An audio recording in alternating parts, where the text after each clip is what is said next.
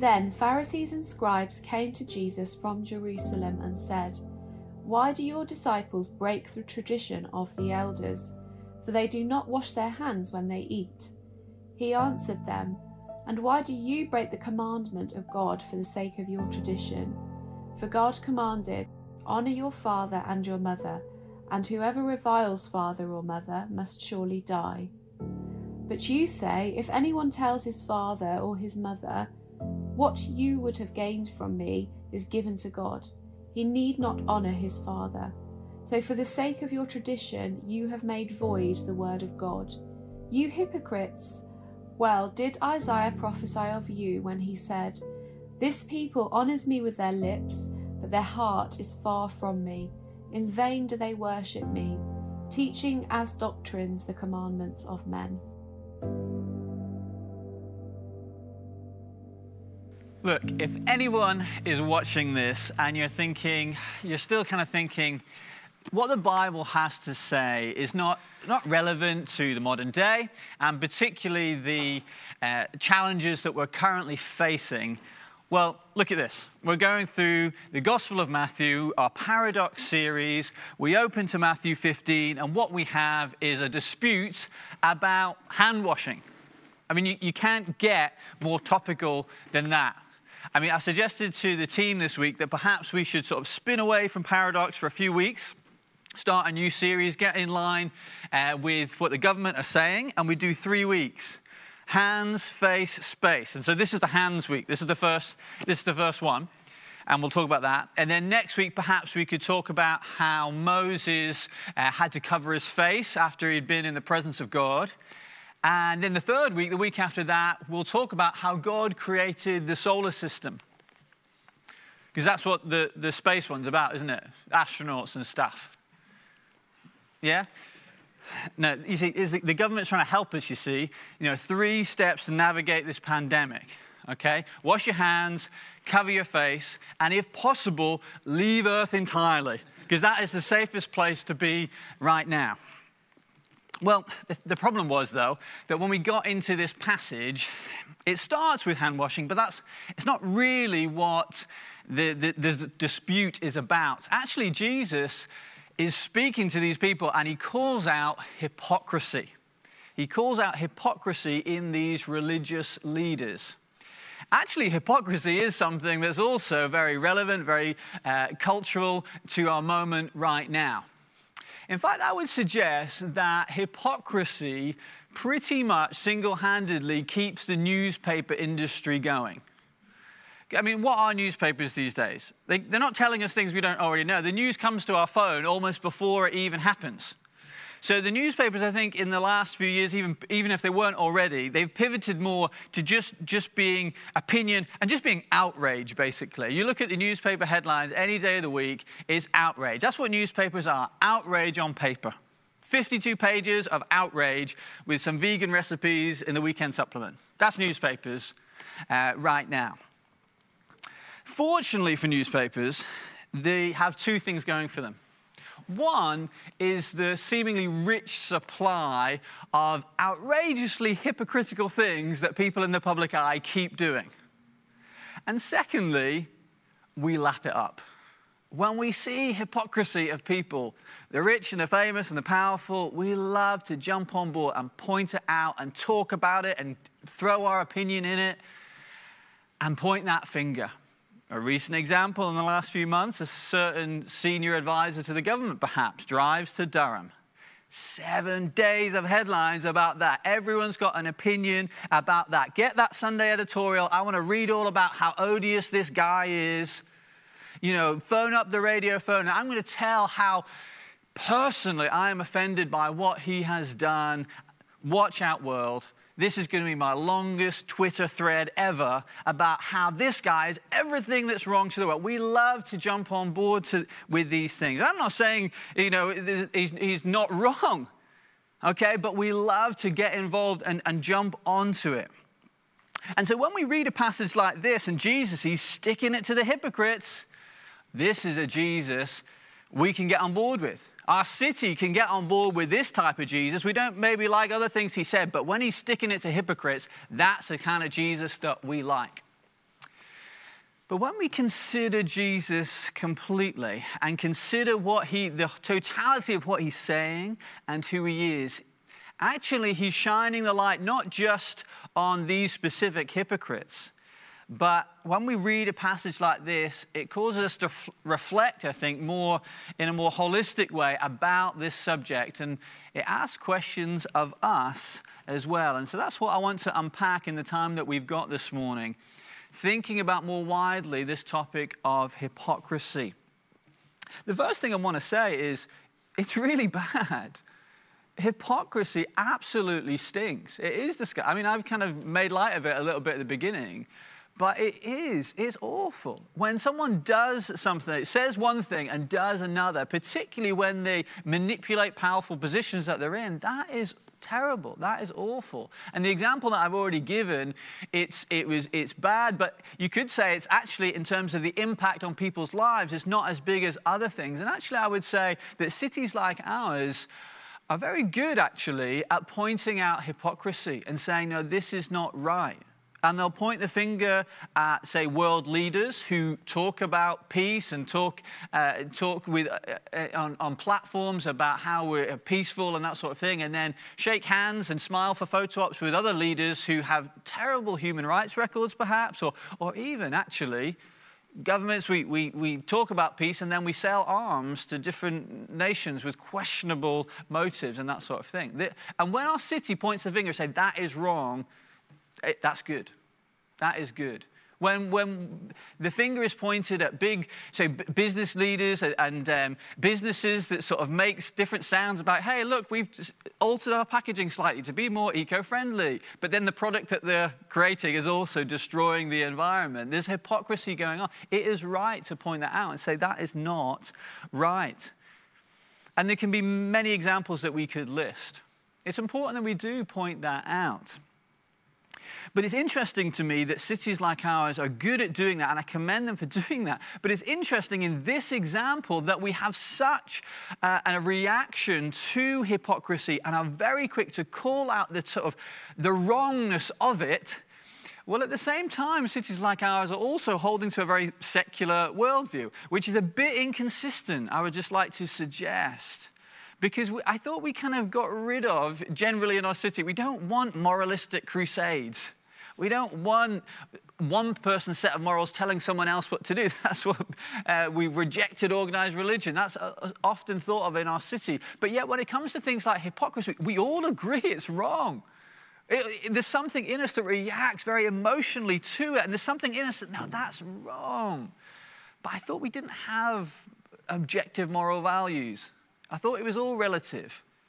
And there's a bit of inconsistency going. See, for the Christian, we can say it's wrong, and because we know God has given us a conscience. There is moral right and wrong because there is a moral lawgiver who has brought that in and designed that as part of who, where the world is and who we are as people. He's put a conscience in it. It makes sense to us. And, and perhaps, perhaps even in society as a whole, our vehement reaction to, against hypocrisy is a clue that there is something of righteousness in us, there is a conscience that is real, and it points to the existence of a God who has put that in us. I suggest that perhaps.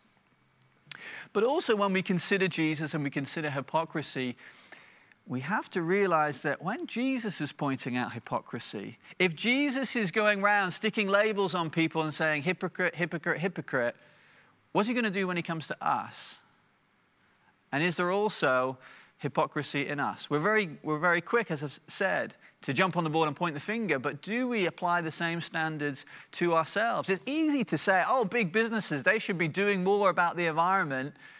And then we also get lazy with our recycling, with our choices of what we do. It's easy to say, of course, we condemn sweatshops and then we still want our clothes as cheap as possible as well. This hypocrisy, even on that level for ourselves as well. And we cut corners. But you might say, well, Matt, but it's not as bad.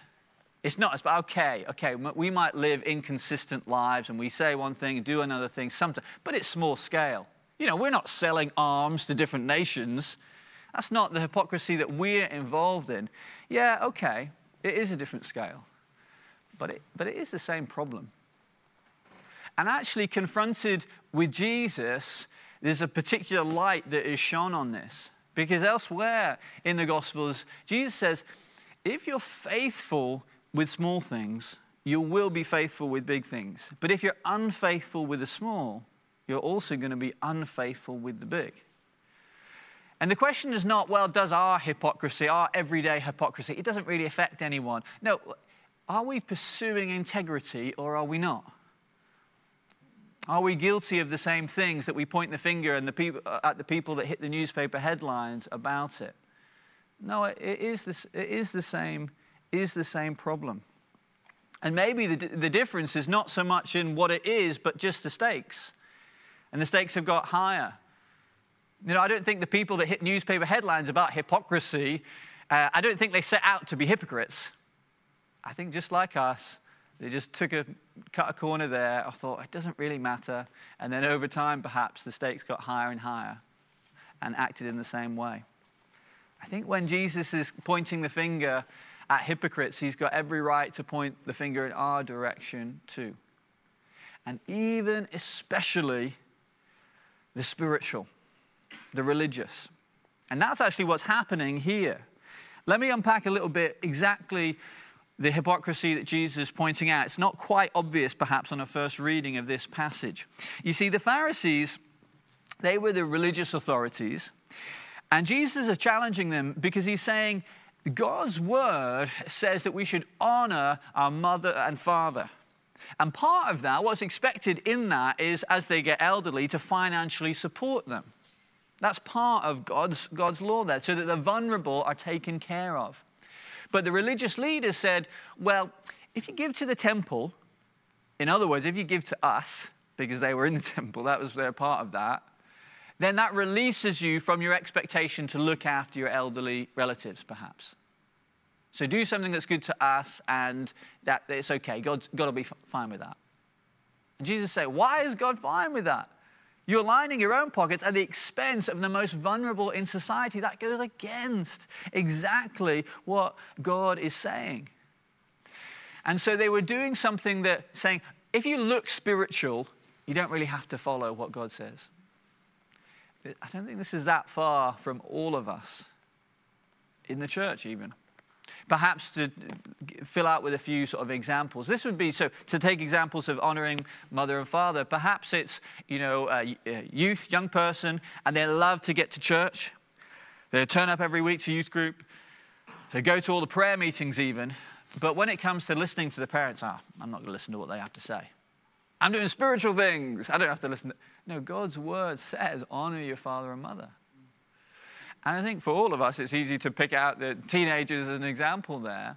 I think for all of us, we think about our spirituality very personal terms. I'm doing, what's my spirituality? Well, it's how I feel about God. Am I having a good worship time this week? Is, is the church worship, the way the church does worship, is that suiting my needs? Is it helping me to connect with God? And, and we can become so focused on that personal sense of spirituality that we perhaps neglect the things that God's word says. Because God's word does say, if you love me, you'll obey my commandments. Jesus says to love our neighbors as ourselves, to consider them as much as we consider ourselves, even more so to be kind and to be generous and to remember the poor and, and give generously, and to discipline our children and raise them in, in the fear of the Lord, and, and to treat our spouses with love and respect and with kindness and patience. But it's easy for all of us to think, well, my spirituality, well, have I read my Bible this week? Have I had a good worship time then? I'm good with God. And yet we have to live in the well, is, is my life actually matching my love for God? Love for God is not just how we feel on a Sunday or in a worship service, it's how we serve and love others and demonstrate that love of God to others. And I think when that's the case, when we read words like this, that Jesus says, This people honors me with their lips, but their heart is far from me. I think people like you and me, if you're a Christian, you think, oh, have I? Yes, I have. I've worshiped, I've worshiped God. I've done spiritual things, things that look spiritual. But my heart was going after other things. I was more interested in my needs being met I was more interested in how I felt. I was more interested in how people thought of me, perhaps, than I was in loving God and pursuing Him and following what He says in His Word. Because when we do that, we start to be other people focused. But it's easy to tick a spiritual box and neglect the things that God's called us to. And I feel that.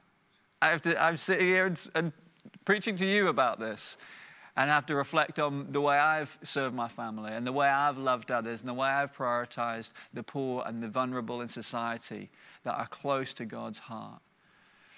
When it comes to hypocrisy, in the light that Jesus sheds on it, conviction, I think, comes to all of us. So, what do we do with that? Where do we go with that? That can be a sobering place. Is that all that Jesus is saying? Because we don't actually have anything else from Jesus about the, the other side. Well, we have to draw out a little bit and remember what we're doing here and what we're looking at in terms of Jesus. And this paradox here is bringing in the kingdom of heaven. What is the kingdom like? Well, there's one thing I want to focus on very particularly when, as we finish here. It says in Isaiah 40 that when Jesus he brings in his kingdom, one of the features of it is that the mountains are made low and the valleys are lifted up. What's, all, what's that about? Well, it's linked with elsewhere in the Bible in James chapter 4 where it says, God opposes the proud but gives grace to the humble. And what it's saying is, this is an example of Jesus humbling or trying to humble the proud, opposing the proud, saying, No, these people in authority, seemingly religious leaders, they have to be humbled because they're hypocrites, they're abusing their powers. The judgment of God is coming against these type of people, and they need to be humbled, they need to be brought down. That is part of what the kingdom does. It brings us to a point of conviction, hopefully. Our society is very good at tearing down, especially when it comes to hypocrisy. We've already thought about that. We're very quick to point the finger. These people need to be taken down. They need to be taken out of that position. They're hypocrites. We tear, we tear down, we tear down, we tear down. And outside of the gospel, that's what we get. If people get too big, if people abuse the position, well, take them out, tear them down. With Jesus, you do get a challenge to the evil in the world. And Jesus says, every evil, every injustice, every hypocrisy, there will be a comeuppance. There is a judgment coming. coming. God is patient towards it now, but it is coming. So that is happening. The proud are opposed, judgment is coming. But it's not the only thing that Jesus is bringing. Because in the world, there is the tearing down and just the tearing down. With Jesus, there is a challenge, but there's also the valleys being lifted up. He opposes the proud, but he gives grace to the humble. So if you're here listening to this and you think, I'm, I'm a hypocrite, how does Jesus respond to me? Well, the question is, are you coming to Jesus with that? Because Jesus says there is grace. He gives grace to the humble. If we're humble enough to recognize our sin and come to Jesus with it, he, there's grace for you.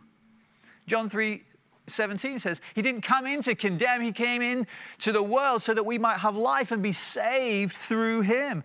Matthew 12 20 says, A bruised reed He will not break. So are you feeling bruised today? Are you feeling convicted? Are you recognizing, ah, if Jesus is going around sticking the label of hypocrites on everyone, I'm a hypocrite too. But if we come to Jesus, if we, we'll find life in Him because we find forgiveness in him. Why? Because of the cross. If the light of, you know, if newspaper scrutiny was on our lives, what headlines could they write about us, about our hypocrisy?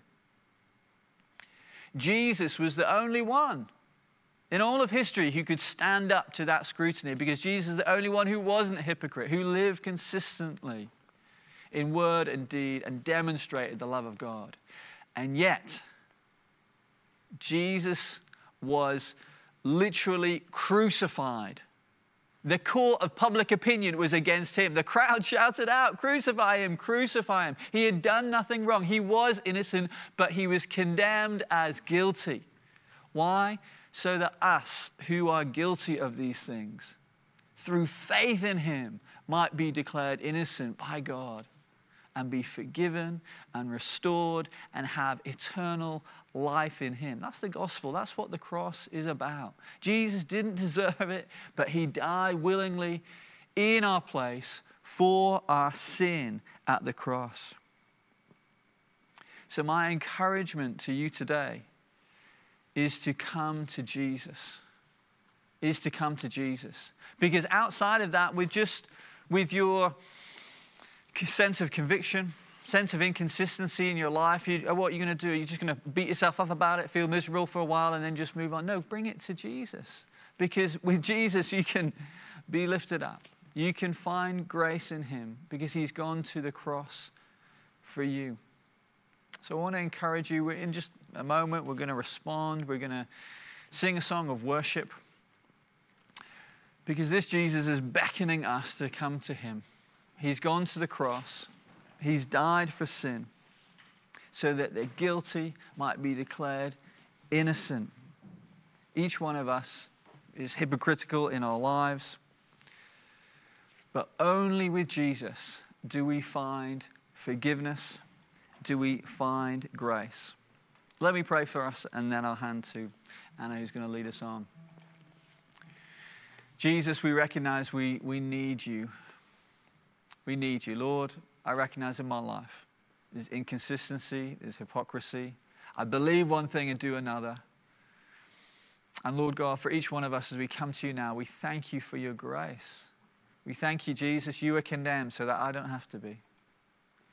And I ask by the Holy Spirit, help us to come to you right now with our weakness and receive grace and receive your love afresh right now. In Jesus' name, amen.